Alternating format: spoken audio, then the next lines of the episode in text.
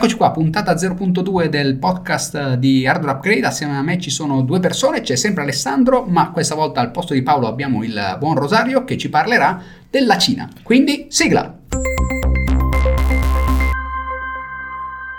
Vi raccontiamo che il nostro Rosario è stato da poco, da qualche settimana, eh, in Cina per un interessantissimo viaggio. La Cina è un paese molto interessante, ma prima di dare la parola a Rosario diamo anche la parola ad Alessandro, che lui c'è stato quest'estate, se non sbaglio, in vacanza. Sì, sono stato in vacanza in Cina perché mi incuriosiva da tempo, mm, ci sono stato anch'io per lavoro, ma sempre per pochissimo tempo. Ho detto, cioè, proviamo a prendere le cose un po' con più calma per capire un po' com'è questa, questa Cina, perché io ho avuto la fortuna di vederla la prima volta vent'anni fa, poi dieci anni fa e adesso vedere cosa è cambiato, no? insomma sono cambiate tantissime cose. La prima cosa che mi ha stupito è, non voglio rimanere sul banale, ma su una cosa particolare, tutti i motorini e gli scooter erano elettrici, tutti, dal primo all'ultimo, anche vecchi, rottami, quindi è prova che sono in giro da, da molto tempo, non è una, una novità.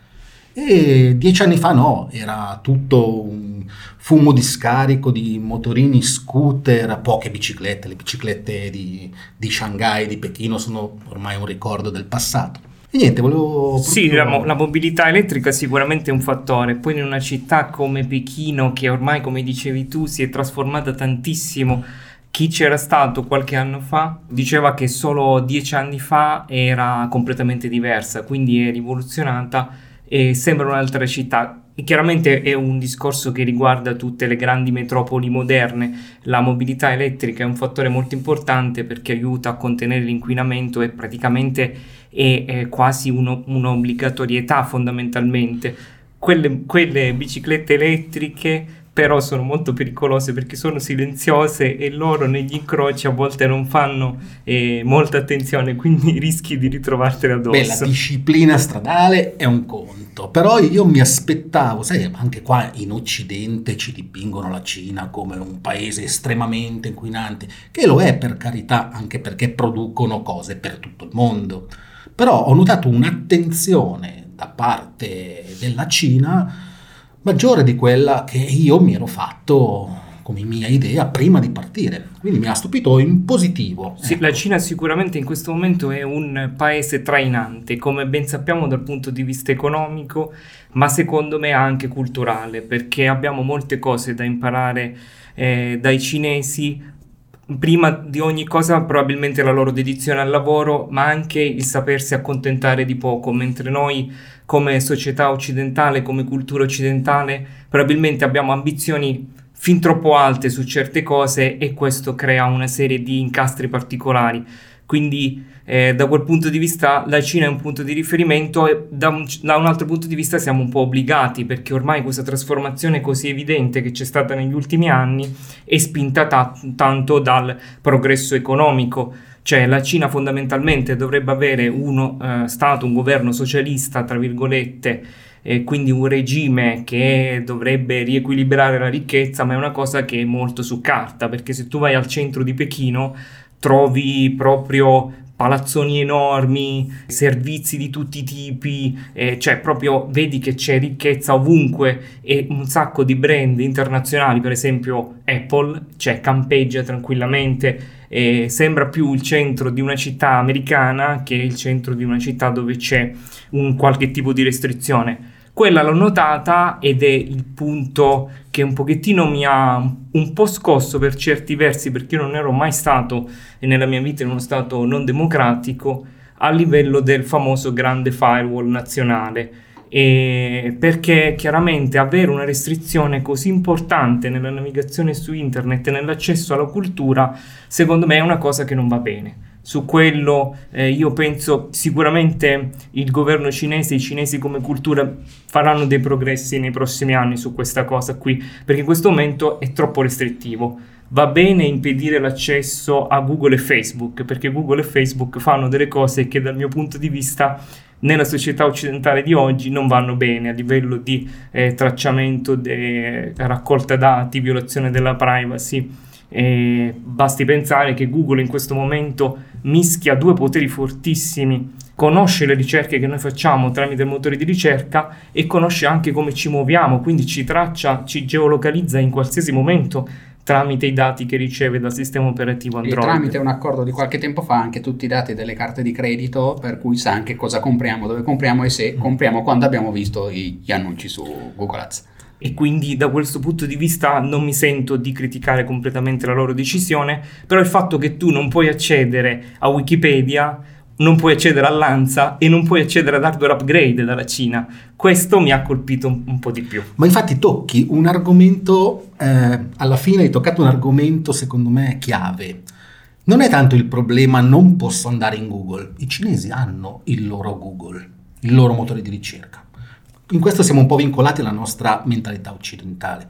Il problema è l'accesso all'informazione libera e quello sono d'accordo anch'io che è una forte limitazione del Great Firewall.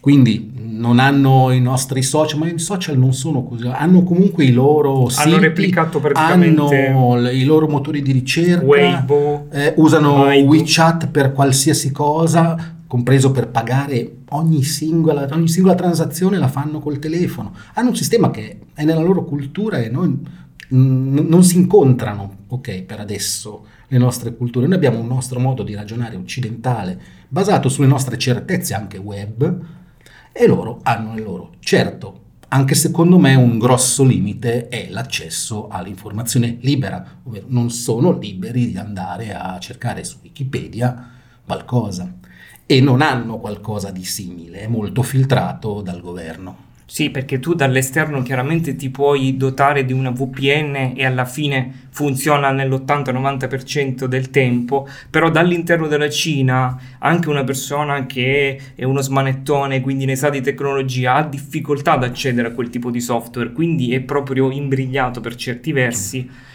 e da quel punto di vista chiaramente incontra, incontra, dei limiti. E quindi arriviamo alla domanda un po' che sta anche alla base di questo podcast, fa bene Trump a bannare i cinesi o no?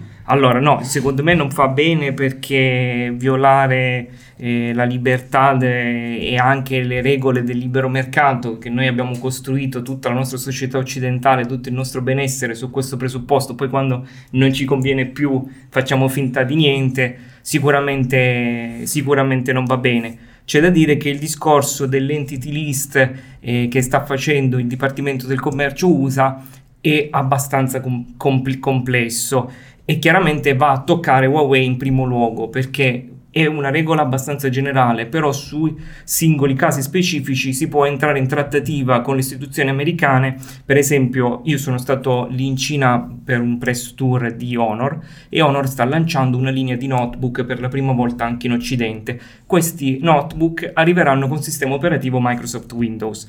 Loro ci raccontavano che fino a una settimana prima del lancio della presentazione del notebook sarebbero dovuti arrivare nei piani c'era di arrivare in Europa con Linux, che chiaramente per quanto ci, ci siano molti appassionati di Linux, però è una grossa limitazione. Ah. E in realtà poi Microsoft è riuscita ad arrivare a un accordo, perché ci sono chiaramente in America funziona tutto attraverso lobby, per violare l'entity list o comunque per ottenere una deroga. Però così un permesso a... Per Google invece questa cosa è molto più difficile perché chiaramente eh, riabiliti Huawei se gli puoi dare l'accesso al sistema operativo Android.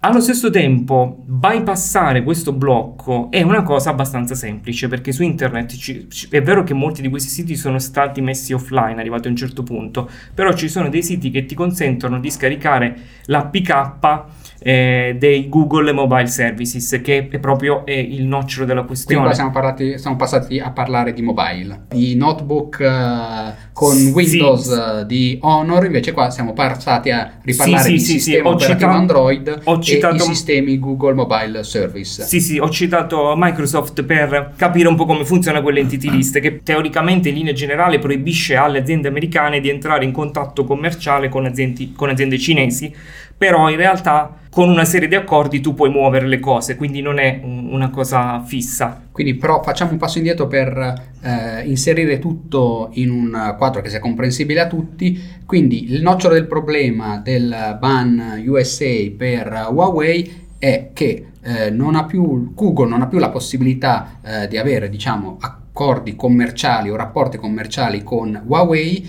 eh, qualcuno potrebbe pensare allora non può più usare Android. Invece il problema non è che non può più usare Android, perché Android è rilasciato anche in una versione, la versione OSP, Android Open Source uh, Platform, che è libera uh, e utilizzabile da tutti. Il problema è che le versioni odierne di Android eh, sono molto integrate con quelli che hai citato, che sono i Google Mobile Service, che sovraintendono a tantissime cose che facciamo tutti i giorni con il nostro smartphone Android. Una di quelle più semplici da capire è il single sign-on. Tu ti loghi con il tuo account Google e praticamente sei loggato in tutti gli account e in tutte le cose che girano sul tuo telefono. Questo eh, non è una cosa del sistema operativo in sé, ma che è offerta dai Google Mobile Service service. Huawei non può più avere accesso a questi Google Mobile Service e quindi alla versione licenziata, diciamo, sotto licenza del sistema operativo Android, quella con accordi Google, quindi deve costruire un suo sistema sulla piattaforma Google eh, open source, giusto? Sì, sì, esattamente così. C'è i suoi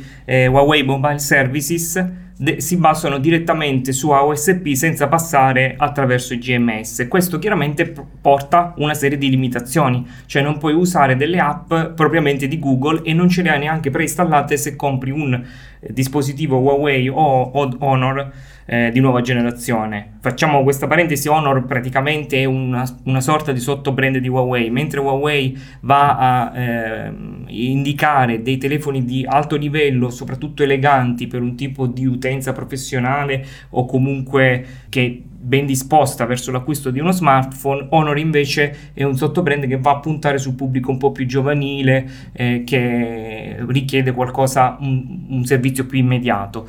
I HMS, i, i Huawei Mobile Services, vanno a eh, fare riferimento direttamente alla OSP bypassando per certi versi i Google Mobile Services. Questo vuol dire che preinstallato su questi dispositivi che ho detto tu non puoi avere tutta una serie di applicazioni Google, che è una cosa abbastanza restringente perché non puoi avere per esempio eh, Google Maps, non puoi avere Gmail, non puoi avere eh, Google Play Store, che, e chiaramente questo ti impedisce di scaricare qualsiasi Soprattutto altra. Play Store. Il piano che ci è stato prospettato lì da Huawei è un ribaltamento di prospettiva pressoché totale rispetto a questa situazione. Questa è la situazione attuale, dove tu hai tre tipi di app. Le app che fanno direttamente riferimento alla OSP e conta che ci sono app anche di un certo livello perché per esempio Facebook o Amazon non hanno bisogno di passare da GMS Core perché GMS Core fondamentalmente è una piattaforma che Google ha strutturato in modo da venire incontro agli sviluppatori di app di terze parti e usare i suoi servizi. Quindi se tu non hai bisogno di un login Google o di per esempio integra- integrare eh, Google Maps dentro la tua app eh, sviluppata da terze parti non hai bisogno puoi di passare da quello, puoi fare a meno. E quindi ci sono questi tipi di app, poi ci sono le app GMS Core Google che fanno riferimento alla OSP e poi ci sono le app HMS Core che fanno riferimento anche loro alla OSP. La, la prospettiva di Huawei è un ribaltamento di fronte rispetto a questa cosa, in cui in un futuro chiaramente per loro molto auspicabile ci sono solo due tipi di app i punti di riferimento diventano AOSP e HMS, in cui infatti è una prospettiva un po' destabilizzante se ci fai caso all'inizio, però chiaramente tiene conto del presupposto che la Cina possa avere un, pre- un predominio economico-culturale, come dicevamo prima, molto importante. Per cui HMS diventa il punto di riferimento e quindi sviluppatori di terze parti, anche Google addirittura lo prende a modello e, e, si va a basare sulla OSP senza passare dal GMS. HMS lo ricordiamo sono Huawei Mobile Service e praticamente l'idea di Huawei è quella di diventare talmente forte e di sviluppare talmente bene questi suoi servizi fatti in casa eh, da poter poi diventare punto di riferimento eh, anche per gli sviluppatori di altre app come oggi lo è Google. Un progetto di, diciamo molto ambizioso. Però ci hanno messo parecchi soldi. È perché... molto ambizioso, però ci sono alcune cose, perché io l'ho, l'ho capito perché loro ci hanno portato a, a, visitare questo centro di ricerca e sviluppo che Huawei ha a Pechino, dove ci hanno spiegato alcune cose. Huawei negli anni 90 è arrivato su una serie di mercati occidentali, anche mondiali, per esempio anche in Africa, eh, prima dell'ambasciata cinese. Quindi ha portato nel mondo, perché anche noi negli anni 90 avevamo questo marchio Huawei che campeggiava già nei primi telefonini oppure nelle reti, e torniamo anche al discorso di prima de, perché c'è stato il ban. E addirittura prima dell'ambasciata cinese, quindi è stata la portatrice della eh, cultura cinese e dell'economia cinese in anticipo rispetto a, alla, alla, stessa Cina, alla stessa, quindi allo stesso governo cinese. In Cina non vende così tanto perché ci sono alcune compagnie, per esempio Oppo, che, che vendono di più, lei è il terzo o il quarto produttore e invece internazionalmente è proprio il simbolo della Cina, quindi, e non a caso gli Stati Uniti l'hanno presa di mira proprio per quello.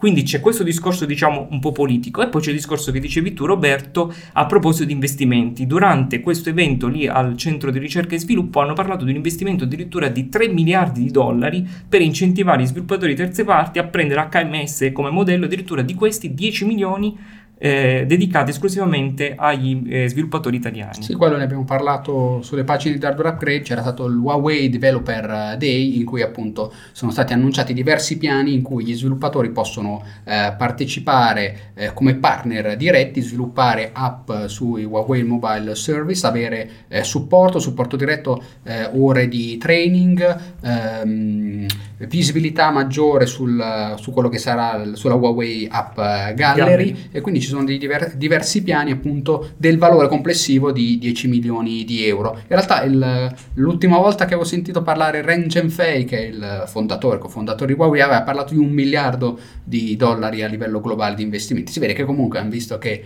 eh, la posta in gioco è alta e quindi i soldi da mettere sul piatto, come quando si gioca a poker, devono essere tanti. Sicuramente. Vorrei sottolineare un aspetto però. Stiamo facendo tutti dei discorsi ipotizzando che il ban continui. Perché con quelle amministrazioni che girano ultimamente potrebbe anche sbloccarsi domani oppure mai. Okay. Ma che è una cosa che appunto Ren Genvei quando ha organizzato questo Coffee with Ren, che mi pare un mesetto fa, questa eh, questa autointervista, diciamo, aveva preso un uh, giornalista di Bloomberg, Bloomberg Asia però americano, aveva organizzato una tavola rotonda con lui, eh, un professore tedesco de- legato all'industria 4.0 comunque che, aveva, che, io avevo già visto in diverse conferenze Huawei, un altro professore mi pare di Singapore, la responsabile dello sviluppo del 5G e avevano parlato un po' eh, di questi argomenti dicendo che eh, sul piano temporale medio eh, Huawei può tranquillamente fare da sola senza, senza Google, quindi sviluppare Huawei, Huawei, Mobile Services e poi Harmony OS che è il, il vero sistema operativo eh, completo che stanno sviluppando e che è già stato utilizzato mi pare su una TV o qualcosa del genere. Sì, Comunque, sì, su uno smart TV che però è in commercio solo in, in Cina, Cina, in questo sì, momento, sì. ma arriverà anche in Occidente. Che però è molto perché è un sistema operativo che non è concentrato solo sullo smartphone ma abbraccia un un po'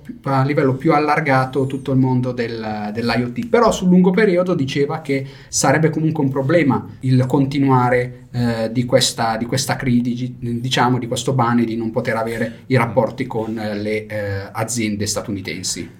Già che parliamo di ban, a me viene da, anche da sottolineare un'altra cosa importante. Noi parliamo di ban alla Cina, ma è abbastanza improprio. Diciamo che il ban è su aziende specifiche. Un po' ad, ad aziendam. Ad aziendam, perché come mi fanno giustamente notare alcuni miei amici quando siamo al bar, mi dicono, ma perché gli Xiaomi non sono bloccati? Certo non sono vista... cinesi? e io dico, certo, diciamo che con Huawei hanno il dente un po' più avvelenato. Perché Rosario? Sì, è, è, quello che dicevamo prima a proposito del funzionamento delle entity list. In realtà tu puoi trovare degli accordi con le istituzioni americane e per trovare delle deroghe come nel caso di Microsoft. Poi forse tu anche eh, volevi sottintendere il problema del, del 5G. Il problema del 5G chiaramente è molto grande, c'è una guerra di dati assolutamente importante in questo momento perché chiaramente avere un telefono Huawei che si connette al 5G consente in un modo o nell'altro di poter gestire dei dati che altrimenti finirebbero soltanto, rimarrebbero in Occidente, quindi finirebbero come dicevamo a Google. Quindi è una guerra su cui entra in possesso di questi dati. Gli americani sono molto dietro con lo sviluppo, Roberto ne sa più di me su questo, delle reti 5G e quindi chiaramente questo è un altro punto di interesse. Sì, lo ricordiamo, vorrei ricordare che eh, fino, fino, a poco tempo fa la, la, parte mobile consumer di Huawei eh, cubava il 30% del fatturato, adesso è aumentato e siamo arrivati eh, si sta avvicinando alla metà del fatturato di Huawei, però metà del fatturato è fatto dagli apparati di rete eh, apparati di rete che vanno dall'antenna ai sistemi di gestione, ai sistemi per i data center, eh, quindi tutta la parte di rete che prende i dati dal tuo telefonino, li trasporta e in quel mezzo, diciamo, la paura degli americani è quella di che ecco. ci sia la, la, la, classica backdoor da cui mettersi in ascolto e ciucciarsi tutti i dati. E qui arriviamo appunto al nocciolo della questione a cui volevamo arrivare e rendervi partecipi, insomma perché? Xiaomi è nei buoni e Huawei nei cattivoni? Perché, perché Huawei, Huawei ha in mano realizza infrastrutture di rete Assolutamente lo fa sì. bene e lo fa da tanto tempo. Lo fa bene, lo fa a costi che spesso sono inferiori degli altri. Esatto. Mi è esatto. capitato di parlarne recentemente con degli executive di aziende importanti europee, eh. eh, anche legate al eh. tema delle reti. Dicevano proprio che uno del, del, dei fatti che loro si trovano a fronteggiare è il fatto che Huawei eh, si può anche permettere di far pagare meno le cose, diciamo arriva con, o meglio, diciamo che arriva con delle proposte commerciali molto, molto allettanti, per cui eh, magari nel costo della rete sono poi inclusi la manutenzione, i servizi e un sacco di cose che eh, gli altri vendor magari ti devono aggiungere come K aggiuntivo e poi c'è il fatto che effettivamente dal punto di vista tecnologico il 5G su come eh, è sviluppato, come si è sviluppato adesso nelle varie release, eh, affonda le, le, radici in alcuni progetti che erano stati presentati da, eh, da Huawei. Eh, per cui ad un certo punto eh, sono stati eh, in gara un po' due approcci c'era l'approccio enforced by Huawei eh, basato sul lavoro, sui polar code di un, eh, di un uh, professore turco che era appunto modelli di deconvoluzione che hanno aiutato allo sviluppo del 5G proprio per, a livello tecnologico e un altro approccio che era più di scuola americana eh, che in realtà è andato uh, a svilupparsi in modo più lento. Probabilmente è quello che ha un, un orizzonte temporale più eh, lungo come possibilità di sviluppo, però era troppo lento per riuscire ad essere il buon sostituto del 4G in tempi brevi. E quindi c'è questa guerra un po' per cui l'approccio di che sarà eh, del 6G è lì pronto, se ne comincia già a parlare, eh, forse la, la, la, strategia un po' a livello eh, occidentale e americano è quello di ridurre al minimo quello che può essere la parentesi del 5G per poi provare a riprendere la leadership eh, con il 6G, perché eh, appunto il fatto qua grosso è che per anni abbiamo avuto una leadership tecnologica di stampo americano, se pensiamo ai processori certo. erano quelli eh, soprattutto di Intel e di AMD c'era poca roba all'infuori di quelli, eh, il sistema operativo più montato al mondo sul livello sì, PC, tutto il mondo tecnologico è Windows, è americano eh, se poi pensiamo anche che... perché l'Unione Europea ha un ruolo molto blando in tutto questo, è magari un altro capitolo da ne affrontare in separata sede. No, mi interessava capire il 5G se c'è anche una motivazione di carattere tecnico per cui palesa dei limiti importanti, perché a livello di copertura, da quel che ho capito, non, non, ha una copertura così estesa a meno di non installare tantissime antenne. Allora lì dipende, eh, dipende dalle frequenze, parliamo proprio di Ci frequenze. Ci sono vantaggi sì, e problemi insomma. Diciamo che è un, è un modello che in realtà eh, discende dal 4G eh, e supera quelli che erano alcuni problemi del 3G. Il 3G eh, praticamente era fondato su due sistemi molto diversi tutte e due di terza generazione, ma c'era quello del blocco occidentale e quello del blocco cinese asiatico, per cui se tu avevi un terminale 3G europeo non funzionava in Cina e se tu avevi un, funziona- un terminale 3G in Cina molto probabilmente non funzionava eh, in Europa e in America perché erano proprio sistemi tecnologici diversi. Col 4G, che è stato chiamato LTE, LTE ossia Long Term Evolution, si è impostato un lavoro che fosse più eh, a tutto tondo, in modo che a livello globale si facessero degli standard e la crescita tecnologica potesse andare, diciamo, di pari passo in tutto il mondo con dei sistemi che fossero eh, interconnettibili più facilmente. Infatti col 4G eh, hai praticamente una base tecnologica uguale, hai diverse bande che sono magari state implementate in diversi paesi e devi l'unica cosa stare attento è che il terminale che compri abbia le bande abilitate per tutti i paesi e non solo per, per il tuo. Ci sono soprattutto all'inizio c'erano magari terminali venduti in Europa che non avevano implementate nel modem, proprio nel modem, le bande eh, utilizzate eh, negli Stati Uniti o ehm, in, certo, in, Asia. Chiaro. Col 5G diciamo che il, questo discorso è stato portato avanti perché è, prende l'eredità del 4G e eh, ha una pletora di frequenze disponibili, di bande disponibili che è molto, molto elevata. Ad esempio c'è la novità è il 700 MHz che andrà a rubare eh, lo spazio lasciato libero dalla TV digitale, ad esempio in Italia, che in altri paesi invece è già stato liberato e che ti permette, essendo una bassa frequenza, ampia copertura, però essendo una bassa frequenza ti porta eh, ad avere una quantità di dati trasportabile più piccola. E anche magari una latenza maggiore, una latenza maggiore. quindi va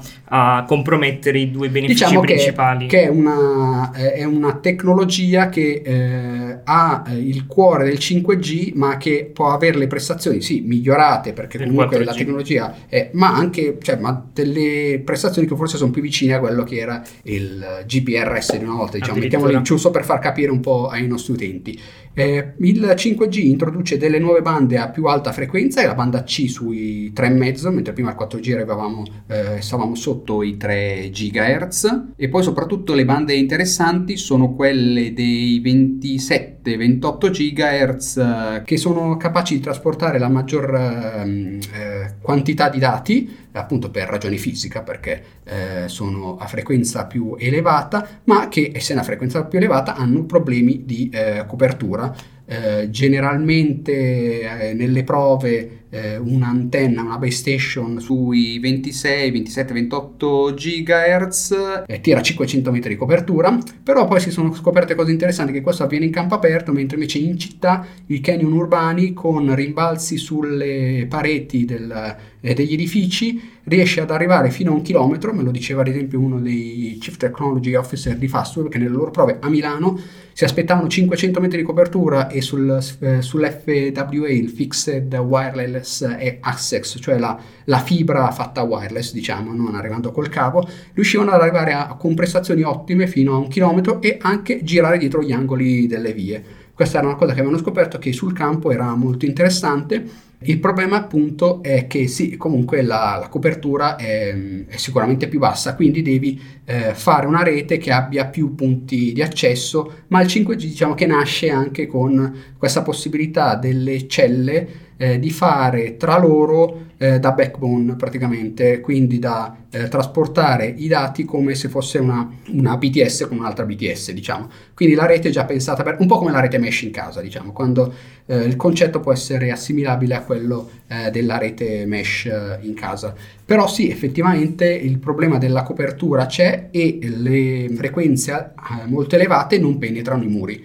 Quindi probabilmente, eh, o meglio, ho già visto diversi prototipi del modemino di casa che ti porta la, la, la fibra wireless in casa, eh, hai una parte interna e una parte da mettere fuori sul balcone, un po' come avviene con, con Eolo tutti i giorni qui già in Italia. Sì, il punto è se l'investimento necessario per poter predisporre tutte le antenne sia troppo consistente e quindi non conveniente perché secondo me eh, le connessioni 4G e 5G vanno a risolvere anche un altro problema che c'è in Italia, cioè l'adattamento della rete, l'infrastruttura esistente che come ben sappiamo è molto lenta, in molte aree d'Italia non c'è ancora la fibra, quindi tu con una connessione 4G o 5G, anche se ci sono dei limiti legati alle tariffe telefoniche che ancora non sono di tipo flat, eh, però... Ehm, puoi riuscire a, a, sopperire a quel problema lì. Sì, diciamo Però se l'investimento con la fibra è... da qualche parte deve arrivare perché comunque poi eh, se fai tanto traffico eh, sul, eh, sulla rete mobile in qualche modo poi lo devi incanalare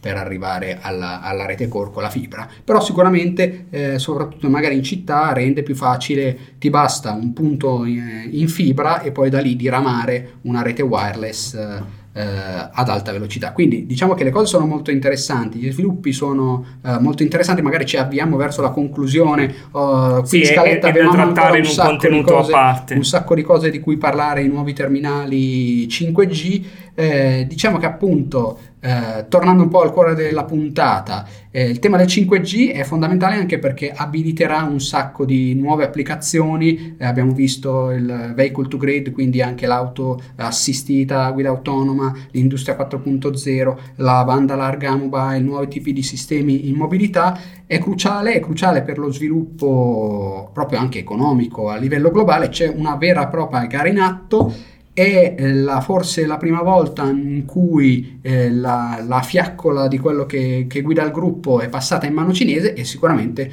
c'è un uh, grosso timore dal punto di vista occidentale, soprattutto statunitense, che vede un po' dileguarsi quello che era la sua, eh, la sua leadership uh, tecnologica. Possiamo chiamarlo anche il privilegio dell'essere loro a spiare per primi. Esatto, un po'. Eh. Io quello che mi sono detto in questi, in questi, ultimi tempi è che in realtà la paura di Trump è che prima lui poteva avere la backdoor eh, su quello che facevano tutti, adesso comincia a non avercela più a disposizione e a trovarsi in casa. C'è un concorrente. Eh sì, c'è un concorrente che... E abbiamo uno storico, insomma, Prism lì che parla.